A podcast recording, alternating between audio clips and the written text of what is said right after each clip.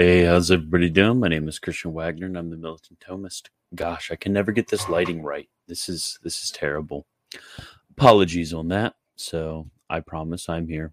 Best thumbnail I've ever seen on a YouTube video. Well, then you should like, share, subscribe, and um, all that stuff, and force everybody else to do it too. yes, I'm. I'm. uh Does it show you as a patron? No, I don't know why. That was kind of annoying. Okay, so before we get into it, oh man, I'm gonna forget everything I'm supposed to tell you guys. I should write notes about this eventually. Remember, you all need to know Greek. So to go to fluentgreeknt.com and use the code militant for 20% off. Also, uh, if you like that music in the intro, there are the music links below. Remember to become a patron, to subscribe, do all that stuff, and to follow me on Facebook, Twitter, Instagram, and to join the Discord. And also podcast wherever you want to go podcast, and then bookstore and Militant Thomist mug, also links below. And you'll see right at the top of this video, there are two additional links that I usually post. And these are very important for the topic at hand because everybody has been asking me recently about what you should do about certainty because I have been a big proponent of certainty when it comes to philosophy, as the Catholic tradition always has. Well, this first link, I think it's the first link. No, it's the second link. Well, it's called The First Principles of Knowledge. It's by Father John Rickaby. Uh, he was a late 19th century Jesuit back when the Jesuits were very, very based. So it's a it's a wonderful book. Um, goes against um, a lot, basically every single author that's against the Catholic principles of certainty make sure you use that link because there's a uh, a different book um, same title same author but it's like a very bad scanned version my version is very based and as you can see it's actually typeset so it is not garbage. So that's the first one if you wanted a really deep dive into this topic. And then the second one uh, is more introductory, and this is actually one that I have shown before. If you really just want an easy sort of introduction, I'm going to be following the general outline that he provides here with other stuff that I know. So that's Father Charles Coppens in his A Brief Textbook of Logic. I know, I know, cover sucks. Yeah. Yeah, my cover making skills are terrible. The other one actually didn't look too bad. This cover isn't the best. Very sorry about that, but it is what it is. So, brief textbook on logic. That about half the book is actually on on certainty. The other half is a good introduction to the basic principles of logic. So, there you go for that one. And then Coppens actually has other books that I've published. But if you want to see all of the rest of them, you can go to christianwagner.com slash shop Um, the Militant Thomist store where you get the mug and all the other books that I reprint. Except I've not posted um, First Principles of Knowledge on there yet. Okay. Now that we have gotten all of that out of the way, I did make a slideshow. So I wanted something, you know, visual makes it a lot easier. Add from Google Slides, yes. Man, I'm I'm boomer teching right now. There you go. Certainty one.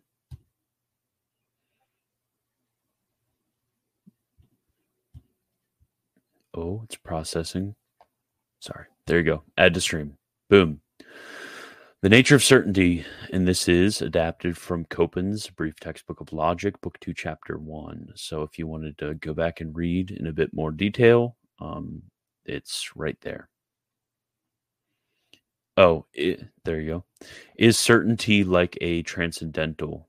Oh, sorry, I forgot the I forgot to answer your question. No, it is not, uh, because transcendental, uh, basically, um, so I guess you could say um, in the aspect. So certainty has both an objective and a subjective element. The subjective element is the is the subject who has certainty. The objective element is that object in which we have certainty. So technically, in its um, in certainty's objective element, that is our intellect in relation to a certain object, you can say that um, that that that uh, our our intellect's relation uh, to the object. So the object can give off certainty.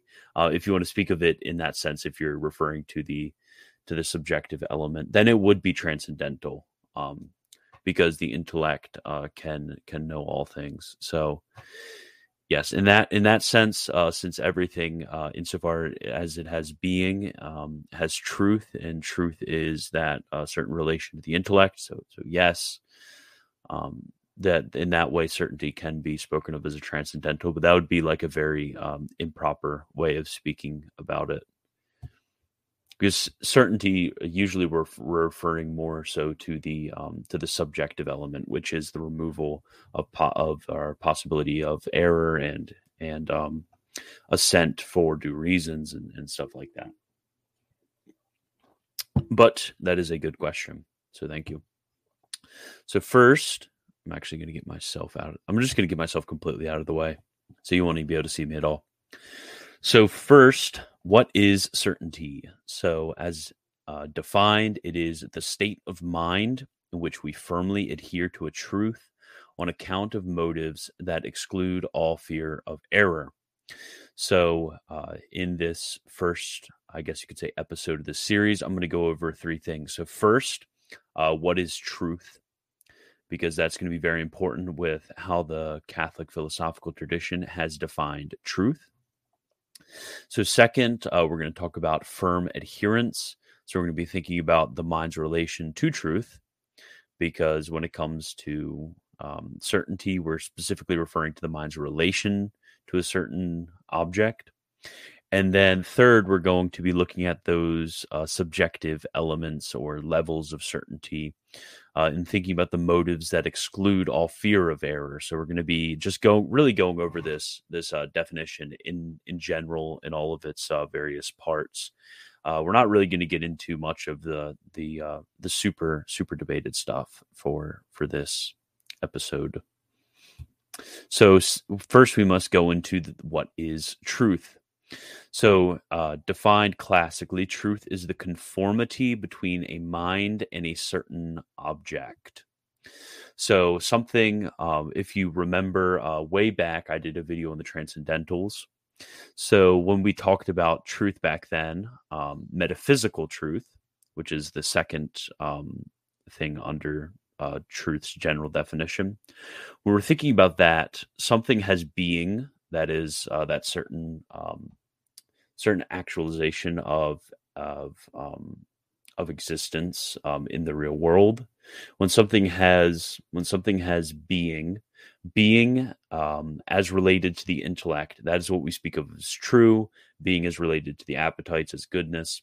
So in that in that second point metaphysical truth is going to be that object which the intellect can conform to and something is going to be true insofar as it has uh, being. But the first point is really what we're talking about is going to be logical truth. That is the knowledge of a mind as conformable. Thus, we can speak of true judgments or a true understanding of a fact or of a theory.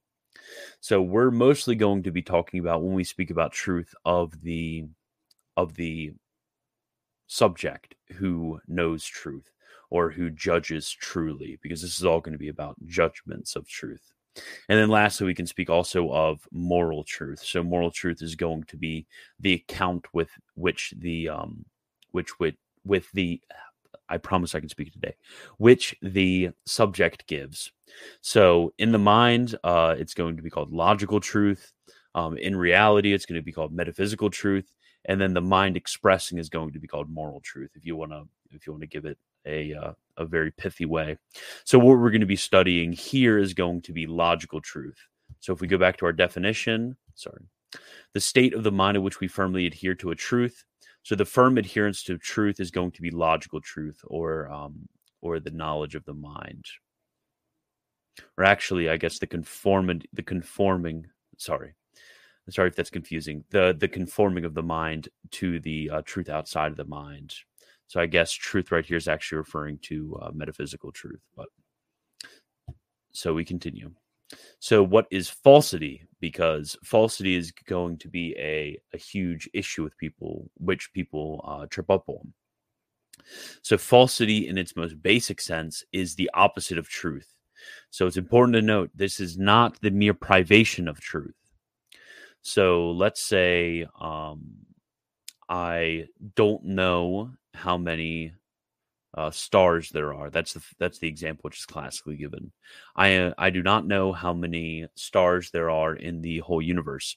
That is not falsity, because in order for falsity to occur, there must be the opposite of truth.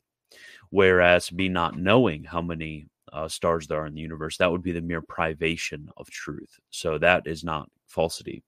So, in order for it to be falsity, if I said, uh, let's say there's five stars in the universe, that would be falsity. And notice that's in consideration of, uh, of logical truth. So, this occurs when there is something in the intellect which does not conform to the object known. So, that'd be logical falsity.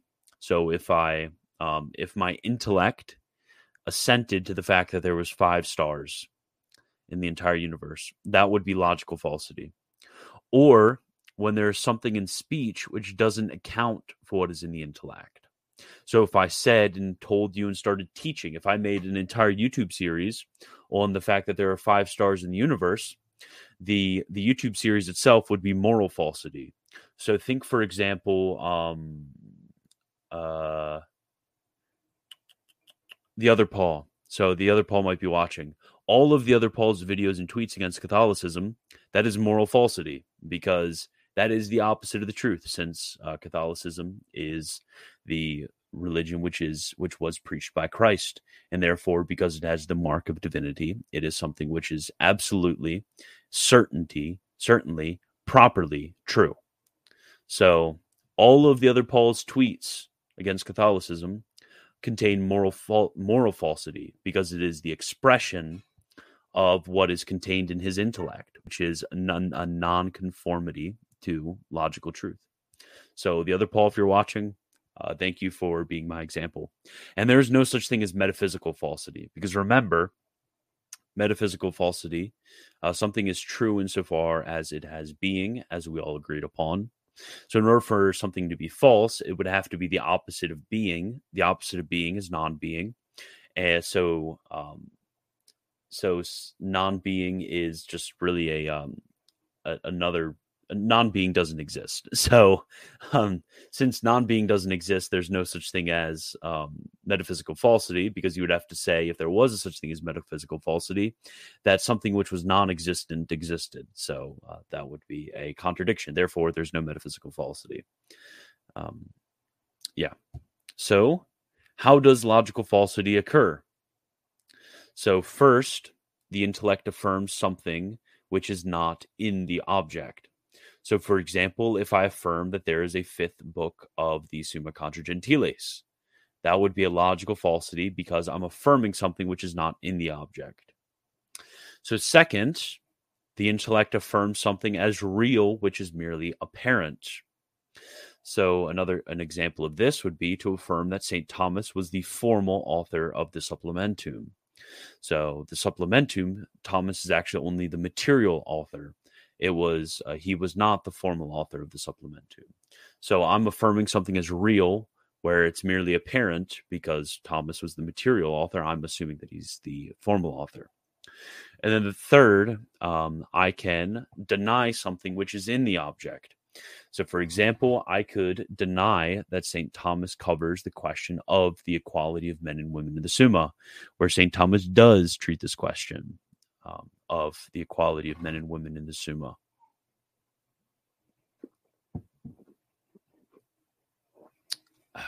Sorry, I just realized that you can't see me.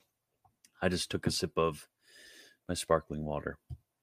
So that would be uh, kind of weird since you can't see me taking a sip. Okay. So now apprehension, judgment, and truth, because from this we have a conclusion. You may not realize it, But from the way in which we've spoken of falsity, henceforth, we can actually come to a come to a conclusion about truth and its relation to our intellect. So falsity concerns the conformity of the intellect to an object, as we agreed upon. Um, con- concerns the nonconformity of the intellect to an object. Therefore, it is in the realm of judgment, not apprehension. So, this is going to be our first thesis, and this is going to become very important later when we consider certainty in more detail. So, our first thesis is that a mere apprehension as such cannot be false. And um, as defined, simple apprehension is the act of perceiving an object intellectually without affirming or denying anything concerning it. So, right now, I want you guys to, to think of a triangle so that image, which just popped into your mind, uh, that perception of a triangle which exists in your mind, that is that is a simple apprehension. So these simple apprehensions of certain objects they cannot be false, because as we said before, um, when it comes to falsity, that is in the realm of judgment. That is, we are judging something as true, which is actually um, not true. So the proof of this is, uh, this is from Coppens, quote, a mere apprehension as such is merely a mental image of something, but every image, in as far as it is an image, is necessarily conformable to that of which it is the image, else it would not be the image of it. And there is an objection that comes up at this point.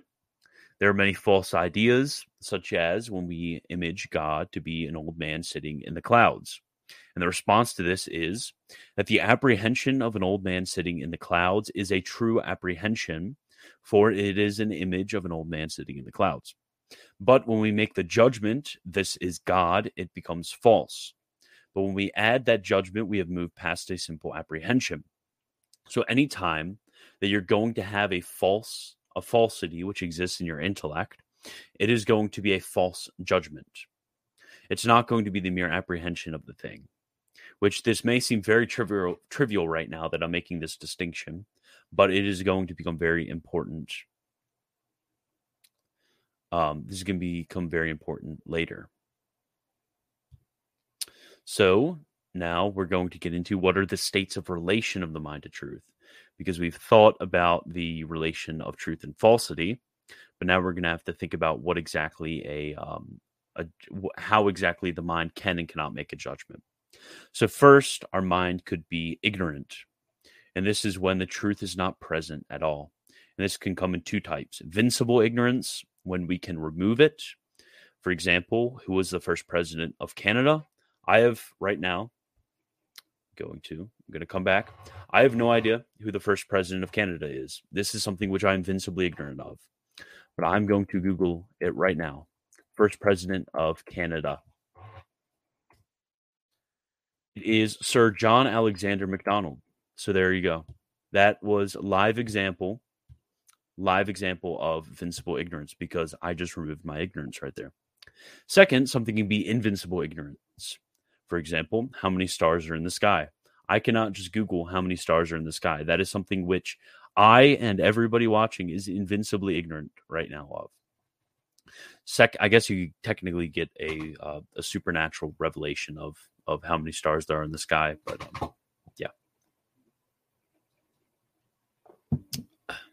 doubt well the well the one thing i do know when it concerns the stars of the sky it is that it is more than the children of the catholic church because abraham has well i guess yeah i guess it uh no no no no Sorry, I just I just schizomoted right there.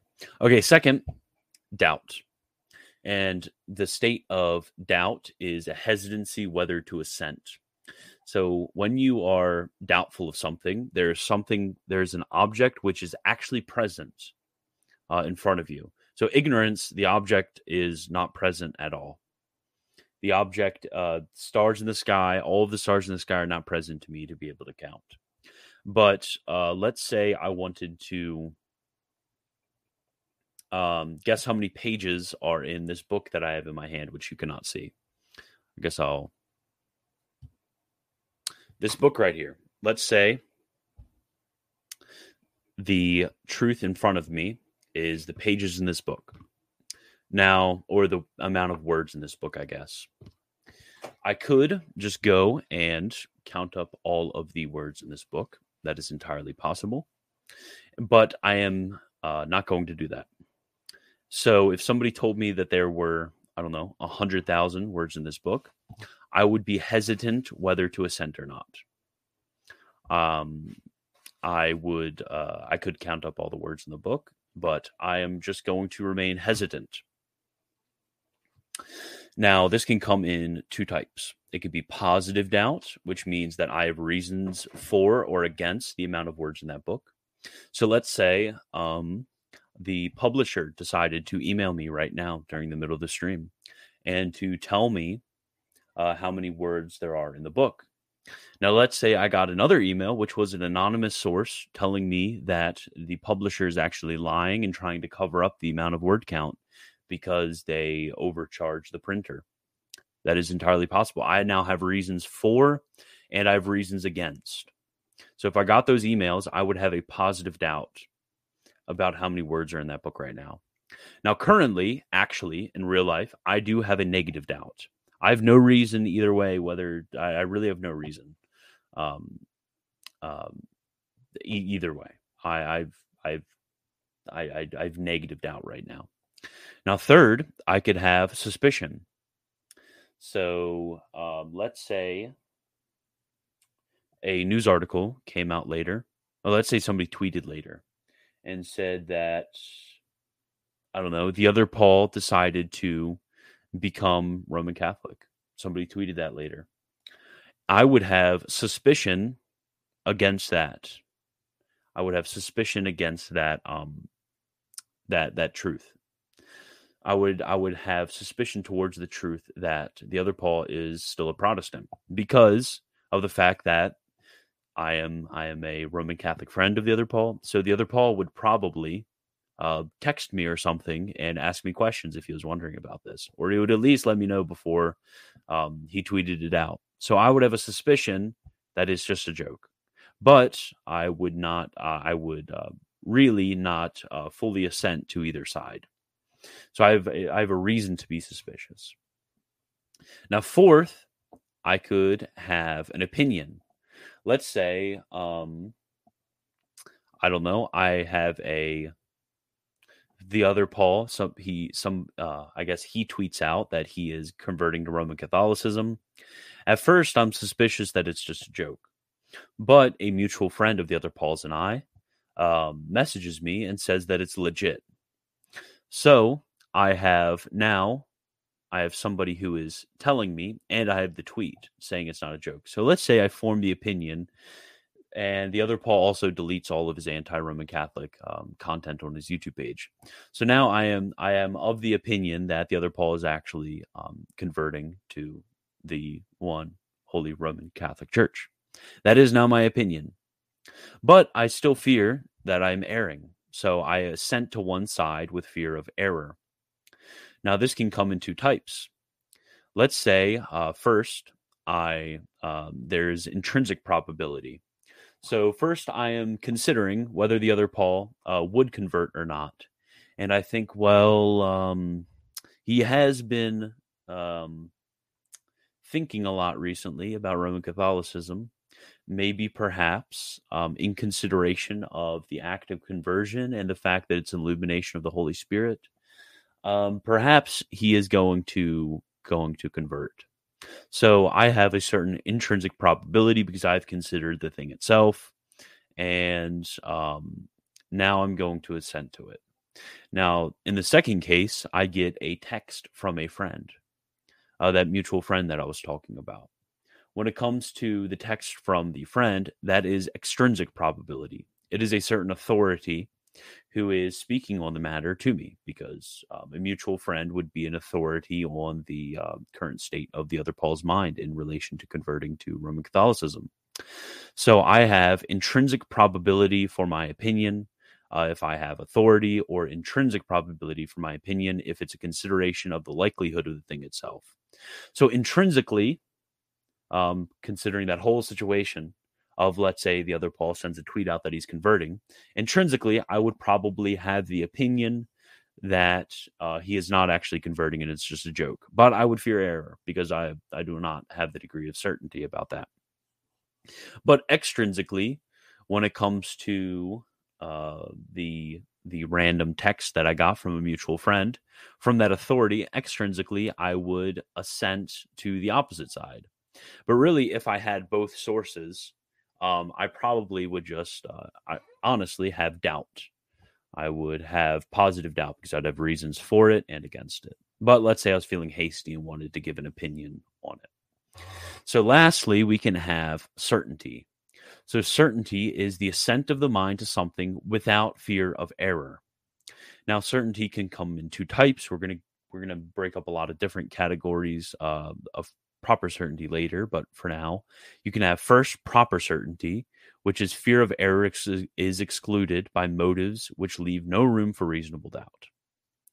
So you have excluded all of all reasonable doubts. So think of it as like a murder trial. So you have a murder trial and you have all of the evidence put the dude's fingerprints are on the on the murder weapon and he has no alibi and there's like a video of him and he tweeted out earlier that day that he wanted to murder this person. I have excluded my fear of error and the the court has excluded their fear of error by motives who are leaving no room for reasonable doubt now.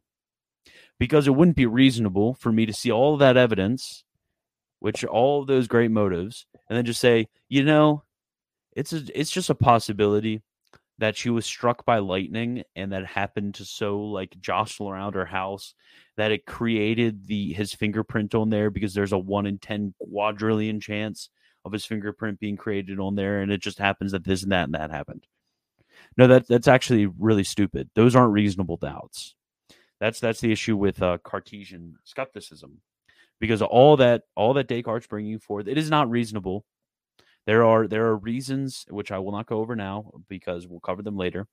There are motives which cause me to to um, to exclude the possibility of my mind being controlled by an evil demon.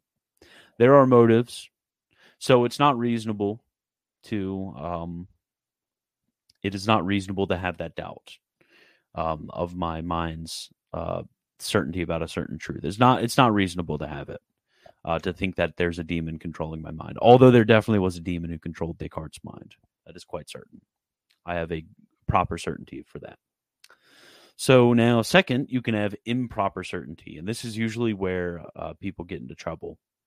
Because improper certainty is fear of error is excluded by the free action of the will, which turns away the intellect from considering all reasons of doubt. So let's say um, the other Paul's tweet came out that he said, I am going to become a Roman Catholic and get received at the Easter Vigil. I'm going to take a sip of my sparkling water.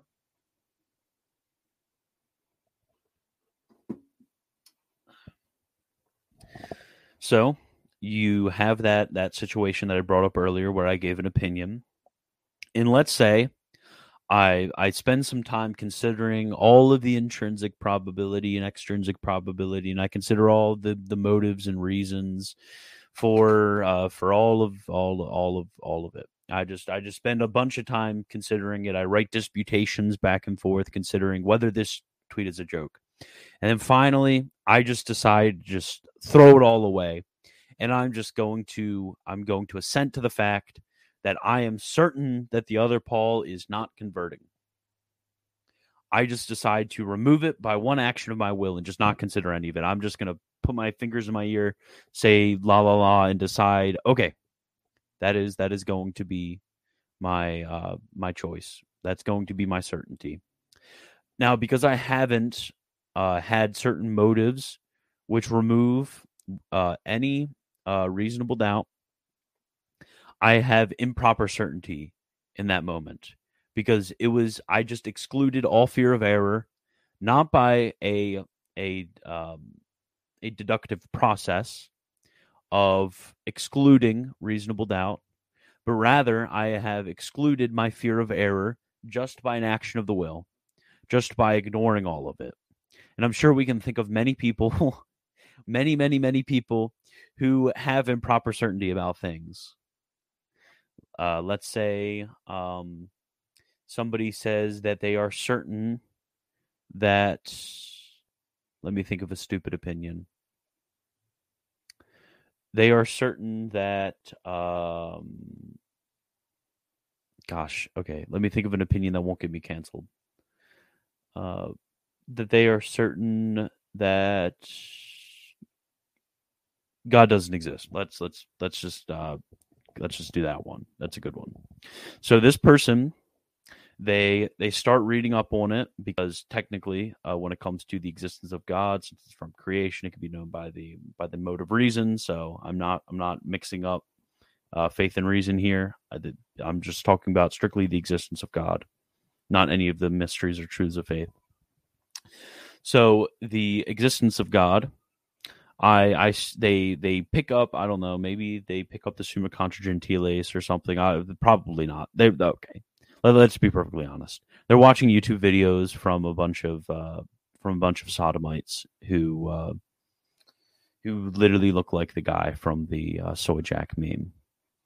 Like that. That's who they're watching videos from, and they're uh, these guys are doing a bunch of debunking of the existence of God, and they're making a bunch of stupid arguments that we've already responded to, like literally two thousand years ago. Actually, before even before the Christian faith, we've been debunking these arguments. It's not anything new. So they they they start watching all of these all of these videos, and and then they're watching, they're watching, they're watching, they're watching, and then they run into um, let's say a based in Chad Thomist, and the based in Chad Thomist gives all of these, let's say it's uh, Mathema, gives them all these wonderful arguments for the existence of God. And they're like, okay, okay, dang, I am, I am now at the level of opinion. I have the opinion, I have the fear of, with fear of error, that God doesn't exist um, from some intrinsic probability. And then they're thinking, they're thinking, they're thinking, and then they hate God so much. Uh, well, let's not even get go there. Let's say they they have so little concern for the truth that uh, they're like, okay, I really, I really, really, really, um, really dislike the Christian faith, the Catholic faith. So what they decide to do is they just completely ignore all of the arguments from the Chad Thomist. They don't they don't answer all of them, any of them actually, and they just throw away all of the arguments that that they've been given for the other side, and they decide to assent to the to the fact and say that they have some sort of improper certainty, um, no fear of error, ab- absolutely they have no fear of error, and they say that God doesn't exist, and it's not by consideration of of motives and of arguments, but it's just they they decide to just toss it aside by their by their own will. So when it comes to comes to falsity, falsity is only present in the last two opinion and certainty. Because notice, um, you can either be ignorant where the truth isn't present, you can have doubt, you can have suspicion. None of those are in assent. So none of those contain falsity. You may lean to the wrong side. You may have hesitancy uh, concerning an important truth, but none of those are assent. None of those are assent at all. So falsity can only be present when you have an assent, which is opinion and certainty. So notice it, the removal of the will was the chief source of falsity, as I said. But there are certain proximate sources. So, first, you may have prejudice, that is, judgments formerly assented to without proper examination. So, you may have somebody who um, let's go back to our existence of God example. They just don't consider the arguments. They just don't uh, spend spend the time that they should considering uh, both sides of the arguments for the existence of God. That person would have prejudice, properly speaking, prejudice. Uh, not none of this uh, gay stuff that people talk about now. Second, false information. So let's say somebody, uh, their high school teacher in, in school told them um, that God didn't exist uh, because Christian God mean man, uh, uh, Bible made up, and all that garbage. That would be false information, which would lead to a false assent of the will. Third, dullness. The person might just be dumb. That that is entirely possible. They try to consider the information, and they they just they just they're they're dense. In, uh, that happens to me a lot with with certain opinion with certain uh, debates. My mind is just too dull to figure it out. I I honestly just don't know. I'm just I'm sure I'm sure everybody uh, has those has those times when they're they're just they're they don't have big enough brain to consider this. Dullness that might be a source of falsity. Inattention. Let's say they just um, they're just uh, kind of in la la land, and that's why they uh, they they just uh, randomly assent to a uh, to to a certain side, and they just don't really care, and they just uh, remove all fear of doubt because they just don't care. That would be um, another source of falsity. Passion. Let's say uh, they're just really angry at um, they're just really angry at their mom or their parents. You have that teenage rebellion. So they do not they remove all of their their fears of error, or they might make an they might have the opinion that God doesn't exist because I hate my mom and dad, and my mom and dad think that God exists. There, there's there's another example. Impatience. So either because we are eager to act, or too conceited to doubt our judgment, or too vain to acknowledge our ignorance, from all this, it is evident that virtue is favorable in the acquisition of sound knowledge. So let's say they're just they just uh, they're they're full of themselves, or they um, they they just don't don't want to go that hard laborious process of knowing. So they just decide to remove all doubt and assent with certainty, or they may even uh, have the they might assent to the opinion of something. And they're they're just impatient. They they just go ahead of it and don't don't really um, consider everything. So that is a another source of falsity. Or lastly, it could be mental illness. Let's say you have a schizophrenic who is who is judging that um, I don't know there are bugs under his skin. That would be um, a certain source of falsity because I'm assuming there are not bugs under his skin.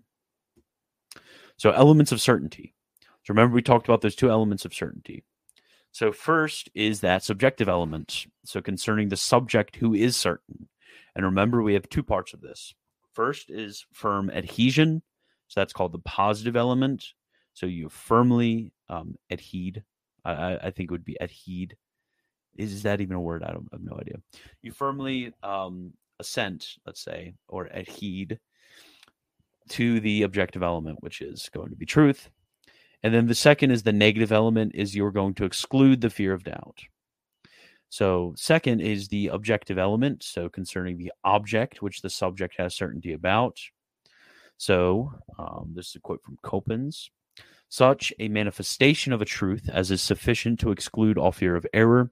The subjective adhesion is caused by the objective manifestation. So, uh, with um, Karl Marx, and his question about whether certainty is a transcendental, the objective element of certainty, that is, the manifest sufficient manifestation of a truth to exclude all fear of error. So the objective element of um, I don't know uh, my my knowledge of the number of pages and my certainty about the number of words in my book example that I went earlier the objective element is going to be the manifestation of truth, which is found in uh, the the words of the book and my ability to count them. That is going to be that objective element is um, or uh, there there's that uh, that truth manifests itself um, just by the nature of words and numbers. So that is the objective element of of certainty. And when it comes to that subjective adhesion and the exclusion of error, well, I guess the just the subjective adhesion, just the positive element of of um, the subjective element of certainty, that would be caused by the objective element, that manifestation that the that the um, object gives. So there are various different types of certainty. We're almost done. Yes. So just this is there's a bunch of different categories of certainty. So this is really going to set the foundation for the next, I think, three videos is what I'm going to be doing with certainty. So first we can think of reflex certainty. So that is certainty which reflects on the fact that it has uh, certainty. So I guess reflex certainty, you can consider it as certainty about certainty. Um, or reflex on the fact that we have certainty. So you can also have direct certainty, which is just um, is just certainty that you're not really reflecting on the fact that you have certainty. Uh, an example of this, which is about to turn to reflex certainty, is that you are um, probably certain about death. Now, you probably don't consider and reflect on the fact that you're certain about death, but you are, at least before I told you, you were directly um, certain of death, but you didn't really consider it right now. So there you go. And then uh, philosophical certainty is really just a species of reflex certainty. So philosophical certainty is certainty, but it notices distinctly and scientifically the motives of adhesion to a truth. So philosophical certainty considers those motives for adhering to the truth. And now you also have metaphysical certainty, which is when the mind sees that a proposition is essentially true because its contradictory would be absurd, absurd, so, an example of this would be do good and avoid evil. You're metaphysically certain of that because uh, your motive. So, these are different. Uh, the, the reason these are divided, these last three, are because they have different motives for adhesion. So, with metaphysical certainty, um, you are you see the proposition is essentially true uh, because um, the so the impossible what, what the presuppositionalists would call the impossibility of the contrary. Second is physical certainty. So this is according to the laws of nature. So you may say you are physically certain of the fact that the dead do not rise again. You are physically certain about that. And then third, you may also be morally certain of something. And this is when the mind sees something that is constantly and universally true in the conduct of men. So, uh, for the first, your motive of certainty is the impossibility of the contrary. The second, your motive of certainty is um, the laws of nature. And the third, your motive of certainty is the consent of all men, or uh, what kind of universally happens. That is, an example of this would be that good men do not lie. Um, the fact that good men do not lie, uh, that is something you are morally certain of. But uh, moral certainty can also be spoken of in a different aspect. I'm sure uh, anybody who follows apologetics has heard a lot of people talk about moral certainty this and moral certainty that. But that is a proper, actually, a proper use of the term. Is you can be morally certain. Um, basically, you have a strong probability of something. So I have not removed um, reasonable doubt because I can't, I can't be reasonably certain really that my house is not on fire because uh, my wife is cooking dinner right now. So it actually would be a, um, uh, it would not be beyond a reasonable doubt uh, when it comes to the fact that my kitchen is currently on fire. But I have a moral certainty. I have a strong probability that my kitchen isn't currently on fire. But I do have um, a real certainty that my room is not on fire right now because I can look around and look at it.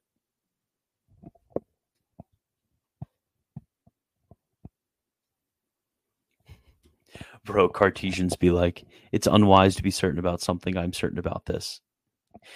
Cartesians are like, you can't have absolute certainty. Yes, I'm absolutely certain about this. Trolled.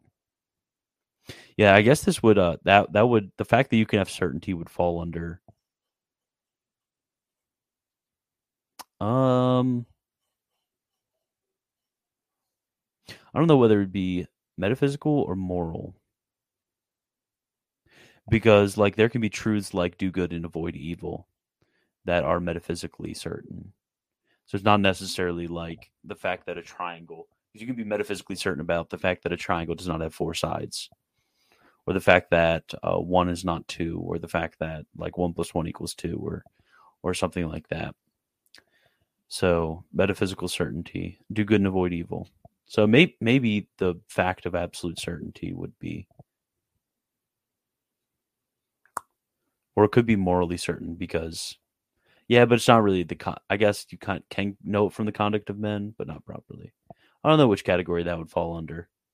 What uh interesting but okay so there he had a really good conclusion so i'm just going to read this conclusion and then wrap it up so i just copied his whole conclusion to this discussion So he says, subjectively considered, all kinds of certainty are alike in the negative element. That is, all exclude fear of error.